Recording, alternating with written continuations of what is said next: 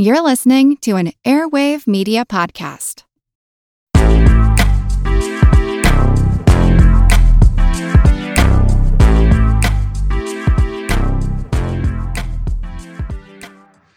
Welcome to Unbiased Science, where we bring scientific method to the madness.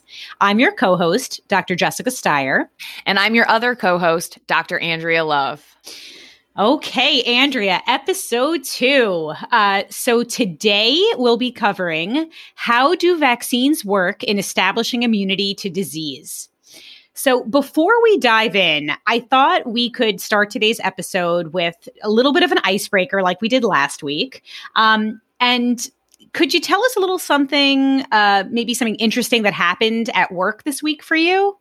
Yeah, um, Jess, I'd be happy to do that. So, as our listeners maybe know by now, uh, I'm an immunologist. I work for a biotech company. And um, even in the time of COVID 19, uh, scientists are still getting very creative with how we do our work. So, we've been doing a lot of things virtually that maybe we used to do in person. And, and one of those things are research conferences. So, earlier this week, I was at a research conference um, a technology symposium, and I actually gave a presentation on a methodology to screen potential influenza vaccine candidates. Um, so it's a new way to run high throughput experiments to identify potential vaccine um, candidates for influenza, but of course, that could be expanded to other types of vaccines. And I thought it was really appropriate because, of course, we're entering flu season. Um, the flu shot is widely available. We're obviously recommending people to get that vaccine. And of course, today our topic happens to be vaccines. So I thought that was pretty appropriate timing. Um, that what is? Sorry, go on. No, I was just going to say, um, what about you, Jess? Oh, well, actually, just to comment on what you just said, that's a awesome and b yes very timely because as folks may have seen i posted a very dorky photo of myself getting my flu shot yesterday. Um, and we obviously highly recommend that folks do the same. Uh, Andrea i know we were saying that the optimal time to get it would be now through the end of october right? Absolutely and and we're definitely going to cover this more in depth on a probably influenza specific episode but um, the reason for that is because the uh, immunity for the influenza vaccine in particular um, lasts for about six months, and peak flu month in the US at least is uh, February. So you want to make sure that you have that protection all the way through, you know, the end of February into March.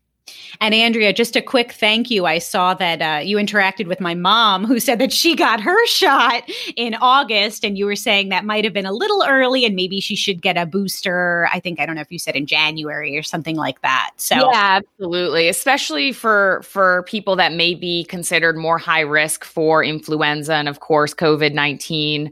Um, you know, August is a, a, little on the early side, so yeah, um, if, if, if, she can find um, you know available vaccine in January, it's never a bad idea. There's not going to be any sort of detrimental effect to boosting that. Well, it definitely pays to be friends with an immunologist. So thank you. so um, let's see what happened this past week. So, uh, as I mentioned last week, I am the co founder and CEO of a public health consultancy. Uh, we specialize in um, health research and data analytics. We're actually working with a large uh, FQHC, federally qualified health center in New York State, uh, to do a sero survey uh, for so basically COVID antibody research study among their employees. And um, for those who don't know, just really quickly, an FQHC is a community based uh, healthcare provider. They receive funds from the federal government to provide primary care services, typically in um, underserved areas. And so we're working with them to do this research. And uh, for a couple of months now, we've been collecting the data. So their employees have gone and, and received their antibody tests, and we've just stopped the data collection. We're about to dive into analysis. So really excited about that. That's uh, you know gold for public health scientists is to actually dig into the data. So very exciting stuff. That's really uh, exciting. I remember the early stages when we were discussing with that healthcare organization about the utility of the serology study. So I'm really, I'm really excited to see that data. Yeah. And, you know, just on that note, as we said, I think we briefly touched on this last week, is, you know, there's not a lot of utility in the antibody tests at the individual level. If you get a positive test, what does that really mean? It's not going to change, it shouldn't change your behavior. You shouldn't, you know, stop wearing masks or, as I said, you know, throw parties or whatever it is. Uh, but at the population level, that data, uh, those data are very, very useful to really understand the footprint of COVID 19. So, very, very excited about digging into that uh, that data. So, Andrea, should we? Would you like to give a recap, maybe, of last week's episode? Sure. Yeah. So, um, on last week's episode, we quickly touched on uh, the different types of immune systems. So we talked about the innate versus the adaptive immune system, um, in particular, focus on the adaptive immune system and how that would play a role in a COVID vaccination. Um, and so here, obviously, it's very appropriate and relevant um, because we're going to talk about vaccination at large. Um, and of course, if you want all the nitty gritty, go listen to Is There Antibody Out There, uh, episode one. But um, very quickly, the adaptive immune system is the branch that establishes our memory immunity or our long term immunity. And that's comprised of B cells, which make antibodies, and then T cells, which there are two classes are uh, helper T cells and are cytotoxic T cells. Ultimately, all of these players in the adaptive immune system have to collaborate together in order to um, establish very potent and long lasting immunity. Um, and it's this goal of vaccination to activate and prime the adaptive immune system in order to establish that immunity without having the detrimental effects of natural infection. Um, so that's pretty much my very, very high level summary. Um, but on today's episode, we're going to cover what a vaccine actually is, how they work, and how they ultimately provide immunity to disease. Um, we will discuss different types of vaccinations um, and what sorts of diseases they protect against, and ultimately wrap up with a primer on why it is very critical for folks to get vaccinated. Um, I'm going to hand the floor to Jess now to give us a public health preface on the importance of vaccines from a community health perspective. Well, Andrea, before I do that, do you know that you are co hosting with a rebel? um, I, I was actually kicked out of a mom group last year for being too passionate about vaccine research. uh, I don't know if you know that. I kind of wear that as a badge of honor. Um, but yeah, I guess I was uh, really. Uh, uh, p- pissing people off who who who don't uh, I don't know who who don't fully understand um, the you know the utility of vaccines. So this is something that I'm really passionate about. I was actually accused of weaponizing my credentials, Andrea. I'm sure uh, you've been oh, accused oh, yeah. of, of, of, the same. But um, anyway, so I I've taught coursework in preventative medicine and epidemiology, and and really I, I give the same spiel uh, to my students that I'll give here, and, and that's I I think that vaccines and antibiotics are really the two main uh, you know, public health breakthroughs that altered the course of history. Absolutely. And uh, how did I know that you'd agree, Andrea? so weird. But, I went into microbiology and immunology as a field but you know i feel like they they're really underappreciated because it's so much easier to measure the presence of disease than the absence of it and so um, I, I think we should sort of t- take a moment to think about all of the millions of deaths every year that are prevented by vaccines. So, the World Health Organization estimates that immunizations currently prevent two to three million deaths every single year.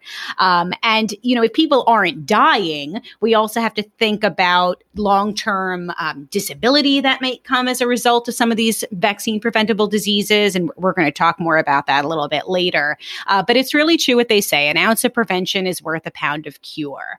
So, Andrea, people are always asking us, how do we boost our immune systems? Is there a way to protect ourselves to boost our immune systems? And I know that we're going to cover that in a lot of detail on a future episode. Um, but let's just say you know there there's no magic bullet of course but there is a, a an industry an over 30 billion dollar industry right now um, that's selling immunity boosters so when people ask us this um, my typical response is you know eat eat a good healthy diet get sleep, uh, try to manage stress as best as possible, and get your vaccines. we have these; they they really are these magical things that help prevent disease. It's the single easiest thing that we could do. In my mind, it's a lot easier than eating healthy uh, yeah, uh, and sure. exercising. My, my my regular diet of Ben and Jerry's every night would agree with that. Well, you're like a marathoner, Andrea, so I don't even want to hear it from you, but but but it's true, really. Vaccines are, you know, it's low-hanging fruit. This is an easy way for us to quote unquote bolster our immune system. I know we don't love that term, but we'll we'll we'll talk more about that in a future episode. Let's talk about a case study um, of the measles resurgence in the United States. So measles, they really weren't around, and that's thanks entirely to vaccines. But then in 2019 2019, we saw a real spike. So there were almost 1,300 individual cases of measles uh, that were confirmed across 31 states in the US. Um, of these cases, 128 were hospitalized, 61 reported having complications, including pneumonia and encephalitis. These are not things that you want to mess around with. Um, and this was the greatest number of cases reported in this country since 1992. Uh, the large majority of these cases were linked to uh, to outbreaks in religious communities in New York. Um, these were pockets of the population who were not vaccinated against measles. So we know that measles is more likely to spread and cause outbreaks uh, in communities where groups of people are unvaccinated. And Jess, I just want to jump in and and really emphasize that point. So measles is a highly contagious disease, uh, and the reason we don't see the number of cases that we used to is solely due to those vaccines. Um, the the reluctance of some of these populations to vaccinate is only going to continue to lead to more increased outbreaks.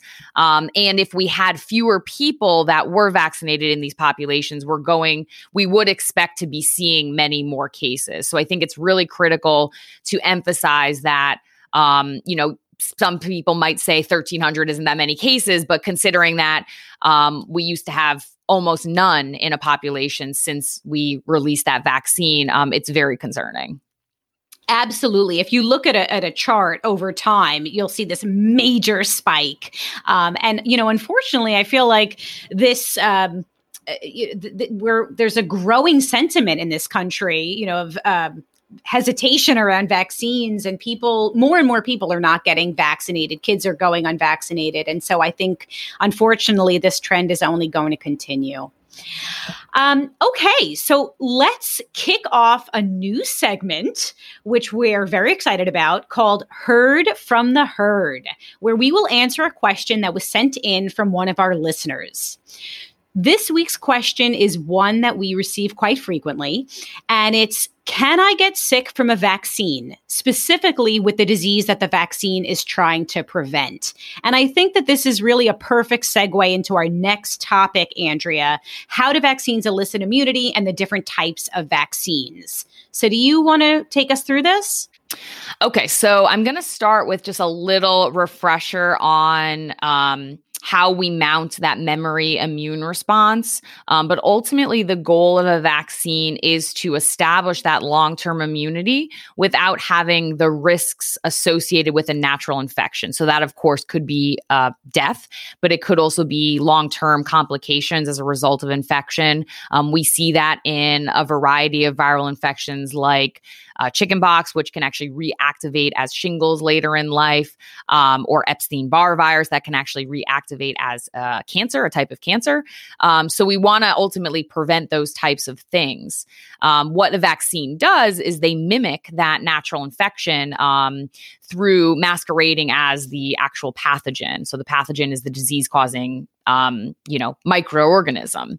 And so the vaccination is going to lead to that adaptive immune response. And the adaptive immune response is um, components from both B cells and T cells. So B cells are those cells that um, produce the antibodies that we need to help neutralize the pathogen, so the virus or the bacteria. Um, and then the T cells help provide additional memory components through the cell mediated immunity. Um, and so typically, when you're getting that vaccination, you're going to have that initial response, the delayed response um, that takes a few days to to prepare for, and then by the time you actually encounter the actual disease, you have that memory and you're ready to mount a response right away. So you're not going to actually get sick from the disease itself. Okay, that's that's helpful, Andrea. And I just want to recap for folks. Um, again, remember, I'm looking to you as my immunology TA here. So when we're talking about B cells, T cells, I just want to confirm these are white blood cells. Um, they are the soldiers of our immune system, and they're intended to defend us from disease. Is that right? Yeah, essentially. So in our immune system, um, all of our cell components aside from a few that we're not going to get into too much are considered white blood cells. That actually includes cells from the innate immune system as well. But in the adaptive immune system your b cells and your t cells are both white blood cells. They're actually both a class called lymphocytes. So it's b lymphocytes and t lymphocytes but we simplify it by just saying cells. Um, so yeah so they're patrolling our bodies and they're the ones that are sounding the alarm and preventing these infections from taking root um, and so a vaccine allows us to do that um, in advance so that if we did ever encounter the actual disease causing organism, we wouldn't physically get ill because we'd already have the recognition and the memory for that pathogen. Got it. Okay. So is now a good time to talk about the different types of vaccines? Yeah, I think so. So as I was saying, um, Jess, the the vaccination principle is to mimic or masquerade as the actual disease causing organism, or I use the word pathogen a lot. So, a pathogen is a microorganism that actually causes disease. We have microorganisms that don't cause disease, so we don't call those pathogens. But um, ultimately, these vaccine components have to do a pretty effective job at mimicking that so that we mount an appropriate immune response. So if it's not similar enough to the actual disease, uh, we won't mount an appropriate immune response and then we won't have protection. So the the four main classes of vaccines that are available now are are what we call live attenuated vaccines. So these are weakened but still technically living pathogens. Uh, we have inactivated vaccines or killed vaccines. So these are intact organisms that are that are killed or um, inactivated, meaning they're no longer able to actually um, reproduce. Um, these would be inactivated using either heat killing or some sort of preservative like formaldehyde. Um, we also have vaccines called subunit vaccines. So these are components, little pieces of the pathogen. So these could be things like little sugars or little protein components of a bacteria or a virus. Um, and then we have something called toxoid vaccines. And I'll talk a little bit more about each of those and, and use a couple of examples so people can kind of visualize this. So, want to learn how you can make smarter decisions with your money? Well, I've got the podcast for you. I'm Sean Pyles, and I host NerdWallet's Smart Money Podcast. On our show, we help listeners like you make the most of your finances. I sit down with NerdWallet's team of nerds, personal finance experts in credit cards, banking, investing, and more. We answer your real-world money questions and break down the latest personal finance news. The nerds will give you the clarity you need by cutting through the clutter and misinformation in today's world of personal finance. We don't promote get rich quick schemes or hype unrealistic side hustles. Instead, we offer practical knowledge that you can apply in your everyday life. You'll learn about strategies to help you build your wealth, invest wisely, shop for financial products, and plan for major life events. And you'll walk away with the confidence you need to ensure that your money is always working as hard as you are. So turn to the nerds to answer your real world money questions and get insights that can help you make the smartest financial decisions for your life. Listen to NerdWallet's Smart Money Podcast wherever you get your podcasts. Are you looking for a podcast that your whole family can enjoy that asks the deep philosophical questions like Do trees fart? If you are, then you'll love Tumble, a science podcast for kids. I'm Lindsay. And I'm Marshall. Join us as we explore stories of science discovery from butts to animals, dinosaurs, astronomy, and everything in between. You'll love these stories and you'll learn something new. Find and follow Tumble Science Podcast for Kids wherever you get your podcasts or at sciencepodcastforkids.com.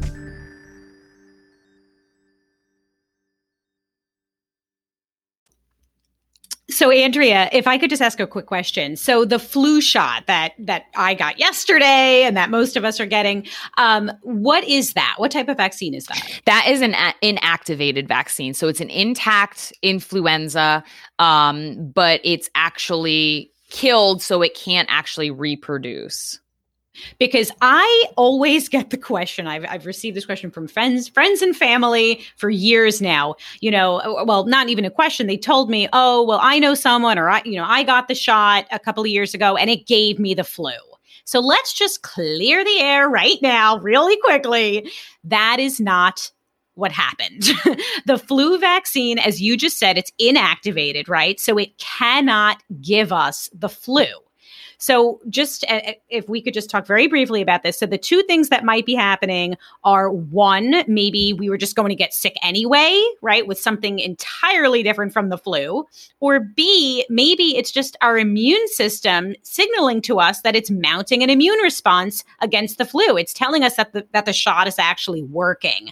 But again, that's very different from from saying that it gave us the flu. Is all of that accurate? Yeah, absolutely. So, you know, with the vaccines that we routinely get, we usually, most people have some sort of mild response to it. And often that's just soreness at the injection site. Um, and that's, and that's ultimately, or, you know, mild fever, things like that. And that's ultimately, again, because what you're doing with these vaccinations is you're mimicking, you're saying, hey, I just put something that is, you know, a, a foreign pathogen into my body, immune system, you need to recognize this and fight it off. And so that very mild uh, response is, in fact, your immune system fighting it off without actually getting ill. Um, and so, in the case especially uh, for the flu vaccine it's it's not even uh, an attenuated virus it's completely inactivated. So there's no possible way that you can actually get the flu from the flu shot you heard it here, folks. I don't want to ever hear that question again. and you know, Andrea, vaccines like any medic- medication or anything we put into our body, you know, even if we drank too much water, right? There, there could be some side effect. Um, and and as you just said, most of the side effects are are very minor, soreness or maybe some fussiness, low grade fever, especially in young kids. But they typically only last a couple of days and are, and are treatable. And serious reactions are very rare.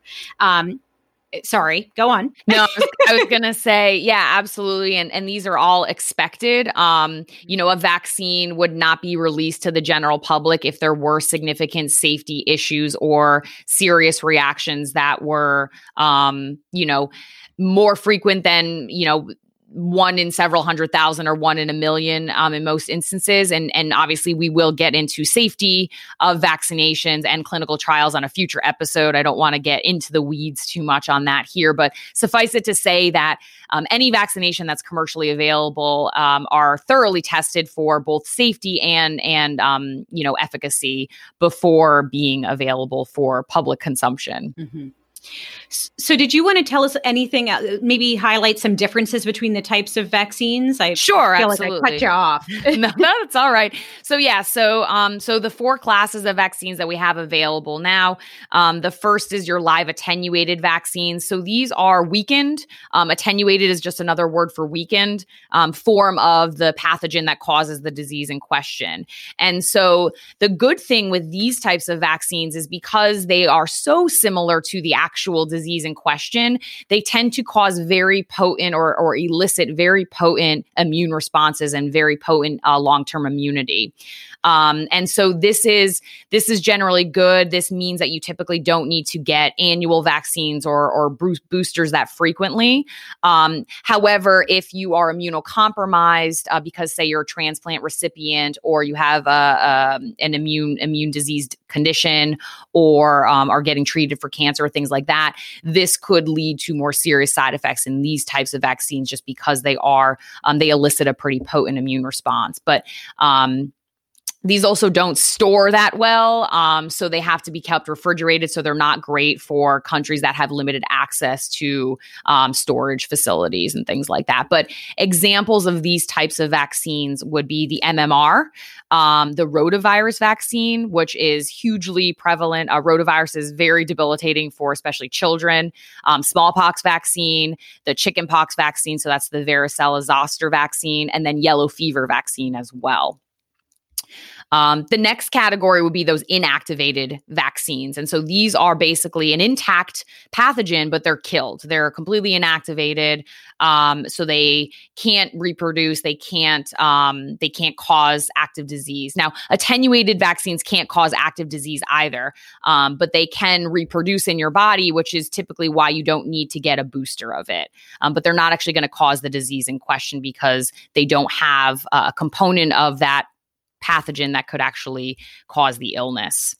Um, and Andrea, ahead, so we just said, you know, that sorry. So the flu vaccine is an example of inactivated. Um, I think is polio, the polio vaccine. Yes. That's another. Okay. So I'm gonna I'm gonna clarify that a little bit um because there there are or were two types of polio vaccine, but the the injectable polio vaccine is an inactivated vaccine, um, as is hepatitis A and the rabies vaccine. So the rabies vaccine is is not something you're gonna commonly encounter unless you're an animal worker or researcher or you've had a potential exposure to a rabid animal. Um, but that one is also. So the polio vaccine is an interesting case because there there was actually two types of polio vaccine. There was an oral polio called the Sabin vaccine. This one was uh, a weakened virus. And um, this is actually the only vaccine that has ever been shown to cause what we call vaccine derived polio. Um, now, this vaccine, um, the oral one, the the weakened version um, has not been used in the United States since then since 2000. Um, it was used in in developing countries because it was very stable and easy to transport, um, but we haven't used it globally since 2019, and we've actually eradicated wild polio. So um, that's much less of a concern. Um, those cases of vaccine derived polio were very very rare, um, and that just happened to be uh, just unique to that particular vaccine. We use the inactivated injectable vaccine here um, nowadays. Got it. Okay. Okay. Go on. All right. It's really interesting. So, so inactivated vaccines again, they're intact pathogens, um, you know, viruses um, here in this case. And then the next category would be subunit vaccines. Um, and so subunit vaccines are typically a piece of the pathogen. So it could be a, a piece of a protein that's recognized by the immune system. Um, it could be, um, you know, the capsid protein, which is the casing, the outer shell of the virus in question, or even could be a piece of a sugar in the case of some bacteria. Um, and that's and that's because, you know, those pieces are the components of those pathogens that are recognized by our immune system as not being self, right? They're not hmm. human. Um, and and um, typically they actually do elicit a very potent immune response because they're very specific and they're very unique to that particular disease. Um, and because they don't have any of the potential risks of a really um, potent immune response against, say, an attenuated virus, they can be used in pretty much all um, classes of, of people in the population, even those that have weakened immune systems or or potential health, um, you know, uh, co- comorbidities. Um, huh. the, the challenge with these, though, is because they're only a component of the pathogen, sometimes you do need boosters for these, which means maybe every three to five years, you might need to get a second vaccine, or you may get a series in the beginning because that second vaccination, um, you know, actually improves the immune response to it. So, um, examples of this would be the um, human papilloma virus vaccine. So, HPV, that's a leading cause of a variety of cervical cancers. Um, hepatitis B vaccine is example of this. The whooping cough, so that's the uh, one of the components in the DTaP or Tdap vaccines.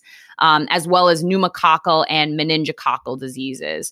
And um, some of the trends with these is that these tend to be um, bacterial related diseases. Um, you can't obviously, you're not going to inject a whole bacteria into a person. So these subunit vaccines often serve the goal of protecting against these very detrimental bacterial diseases.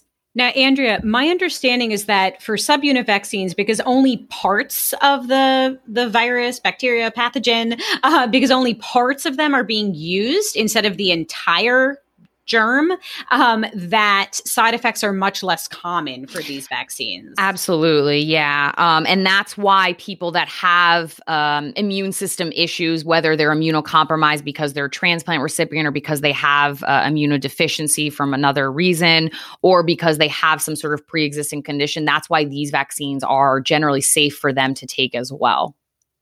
Okay, that makes sense. So so far we've talked about live attenuated, mm-hmm. inactivated, mm-hmm. subunit. Okay, take yep. us home. What's so we, so the fourth one that we have available are toxoid vaccines, and these are very important for diseases that um, the disease itself is not caused because of the pathogen, but it's be- caused by a toxin that the pathogen produces. So a toxin is a harmful product that the the the pathogen produces, and that is the piece that actually causes the symptoms of the disease. Um, and so the toxoid vaccine will protect us against um, any of the detrimental effects of the toxin itself. And again, these are going to be very similar to your subunit where you likely will need boosters periodically. A really great example of this is tetanus. So, tetanus um, is caused by a bacteria, but the disease and the fatality associated with tetanus is caused by the toxin that the tetanus bacteria produces. Um, and so, tetanus typically, if you haven't had an exposure or possible exposure, uh, you get a booster every 10 years or so. Um, another example of a toxoid vaccine would be diphtheria. Um, and again, a very, very uh, detrimental disease that the disease itself is caused by the, the toxin itself. Um, now, there are other vaccine candidates that we haven't talked about, and that's because they don't officially exist in a uh, commercially available vaccine, but these are um, in play with regard to COVID 19. And we're going to discuss these much more in depth at a later episode. Um, mm-hmm. But the future of vaccines is also leading to what we call nucleic acid vaccines. So these could be DNA or RNA vaccines, as well as vector based vaccines. Now, none of these are officially um, available in any of the existing vaccines that we routinely get, but it really is where the technology is going. That's awesome. Um, okay, so let's just do a really quick recap here. So, live attenuated, these vaccines do contain a version of the living virus or bacteria, but it's been weakened, attenuated, right? Right. Um, and so does not cause disease in, in people with healthy immune systems. Then we talked about inactivated vaccines um, that are by definition inactivated right? We're, we're killing the, the germ in the process of making the vaccine um, stop me if I'm saying anything uh, incorrectly here. Um, next, I think you talked about subunit, and that's where we're only using parts of the virus or bacteria, uh, subunits instead of the entire germ. Mm-hmm. And then finally, you talked about toxoid vaccines. Um, and so there, I think you're saying that these prevent disease uh, by bacteria that produce toxins. And in the process of making the vaccines, the toxins are weakened so they can't cause illness. And again, these weakened toxins are the toxoids. Is that right? Yeah, essentially. So Uh-oh. basically, I said something wrong. No, no, no, no, no, nope, nope. Okay. So basically, with all of these, you know, the goal is we're we're trying to elicit the most potent memory immunity, um, you know, with the lowest the lowest risk. Um, and so, you know, um, these types of vaccines, the reason we have all these different types is because certain pathogens are better protected against um, with that weakened intact virus or, or um, pathogen, um, whereas we with others we can get really effective protection with just a component of them, like in the case of a subunit. Um, but that's a really great summary of the different types of vaccines and some examples that we we work with these days. So Andrea, if you had anything more to say about that, uh, please keep going. But I, another question that seems relevant um, is whether natural immunity is better than vaccination. Yeah, um, absolutely so i'll just give my two cents and then please please jump in but you know it's it's it's nice to you know i do understand that some people you know they see they see a shot filled with you know chemicals and they're very scared of injecting something into their bodies right? And so they're saying no natural immunity is better. People throw chicken pox parties for their kids. But what they're failing to recognize is that there are serious risks, including death of these natural infections. So even something that seems like a harmless childhood illness, natural chickenpox, varicella, um, it could be very dangerous, right? It could lead to pneumonia. Um, there's also complications due to shingles recurrence. Uh, we talk about let's let's talk about the polio infection.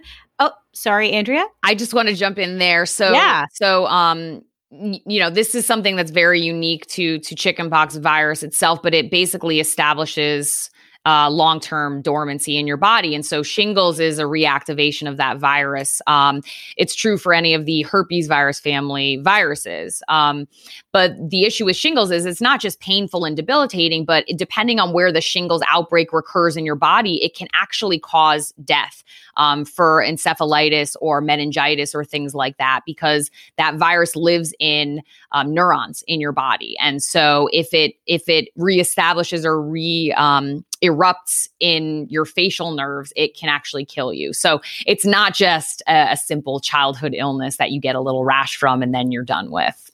Right. And and just the the, the thought that I was um, about to finish was that uh, when we think about polio, that's another one that could cause permanent paralysis. I mean, these are these are things to be taken very seriously. And and again, you know, we're talking about these complications. We're also talking about death. So vaccines are a much safer path uh, to immunity in, in some of these instances. And it sounds like you agree. Um, yeah, I mean, I would say it's a safer path to immunity in all of these instances. Um, oh, good. You know, okay. Um, yes, there are cases where there's a legitimate allergy to a component of a vaccine and and that's going to be something that you know a very rare proportion of people may experience but you know again these are e- extremely and rigidly tested for safety. Um, and certainly, you know, you may be the person that gets a mild case of, you know, polio, but but you can't hinge your, you know, you can't hang your hat on that, um, you know, assumption or or hope. Um, ultimately. Absolutely. Um, and so, Andrea, when people say, you know, okay, if you're vaccinated, why do you care if I'm vaccinated? What What do you say to people? I'm sure you get that question a lot.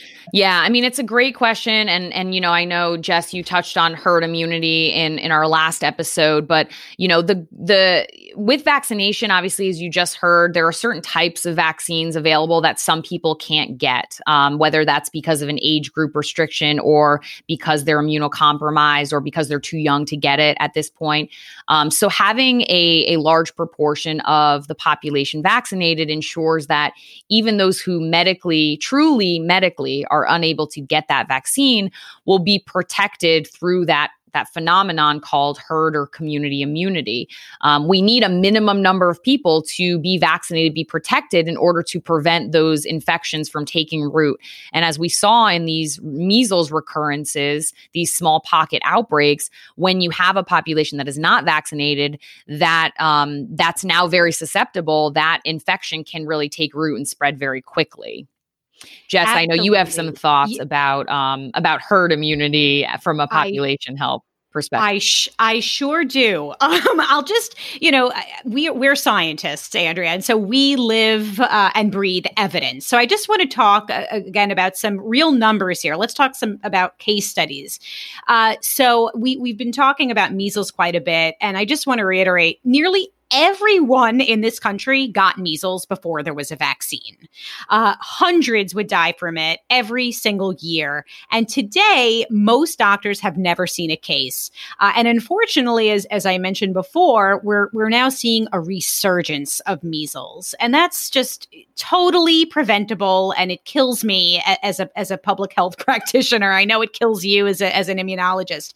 Um, some other some other examples, uh, more than 15,000 Americans died from diphtheria in 1921 before we had a vaccine.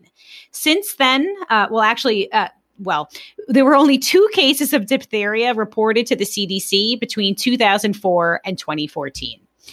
Another example is rubella, also known as German measles. So between 1964 and 1965, 12 and a half million Americans had rubella. 2,000 babies died, and there were 11,000 miscarriages attributed to this disease. Since 2012, we've only seen 15 cases of rubella reported to the CDC. So the evidence is there. It's all very clear. Uh, vaccines work, and I I'm really scared that we're moving uh, in a direction where we're undoing so many decades of incredible, uh, you know, pu- public health advancement in, in the world of uh, preventable disease and population health. And I'm so worried that we're going to see a resurgence of all of these really scary uh, diseases. Um, yeah, and I think, you know, the the goal of this is to really kind of alleviate some of these concerns of vaccines to provide some insight as to what they're actually made of. Um, we will have an episode about safety and clinical trials and testing of vaccines. We also will probably have a future episode trying to dispel some of the myths or misconceptions about vaccines. Um, but I think the the big takeaway from this episode is that um, there are a variety of different types of vaccines. They serve to safely mimic the actual disease that they're preventing against, um, whether that be because they're a weakened version of that disease, um, they're actually an outright killed or inactivated version, or they're a component of the disease causing organism that will safely mimic um, trigger that memory immunity from the adaptive immune response, which is your B cells, your antibodies, and your T cells, and ultimately prevent these um, significant disease and death burdens on society. Um, ultimately, you know, the goal of these is to mitigate a lot of these um, public health crises that we're obviously seeing right now with a, a novel disease and ensure that, you know, we're safely protected in the future. Jess, is there anything else you want to say uh, before we wrap up? There's a lot I want to say, but I'm going to bite my tongue and wait for a future episode. And I, I, think you said this before, Andrea. I just want to reiterate you know, of course, everyone is very curious about the COVID 19 vaccine. And so we will do a deeper dive into that vaccine in a future episode. Yeah, absolutely. Um, so I want to thank everybody for joining us today. We hoped you learned a thing or two. In our next episode, we're going to take a little break from vaccines and, and immune system stuff, but we're going to discuss the evidence based do's and don'ts for living in the time of COVID 19. Catch you next time on the pod, your trusted source for no nonsense, just science.